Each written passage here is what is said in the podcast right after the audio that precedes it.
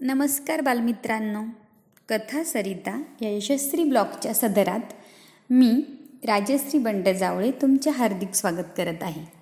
कथा सरिता पुन्हा तुमच्यासाठी एक नवीन कथा पुष्प घेऊन येत आहे.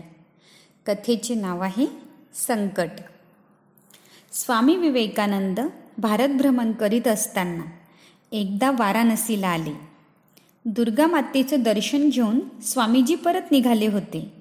रस्त्याच्या एका बाजूला पाण्याचा तलाव होता. तर दुसऱ्या बाजूला उंच भिंत होती. स्वामीजी त्या रस्त्यावरून चालत होते. तेवढ्यात काही वानरे त्यांच्या पाठोपाठ येऊ लागली. ती मोठमोठाली वानरे पाहून स्वामीजी भराभर चालू लागले. आता वानरेही वेगाने मागे लागली.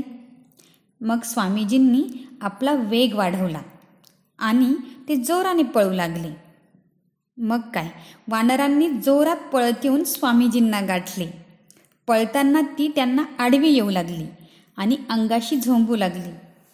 आता मात्र काय करावं हे काही स्वामीजींना सुचेना. रस्त्याच्या बाजूला एक खेडूत उभा होता. त्याने हा प्रकार पाहिला आणि त्याने स्वामीजींना सांगितलं तुम्ही पळू नका.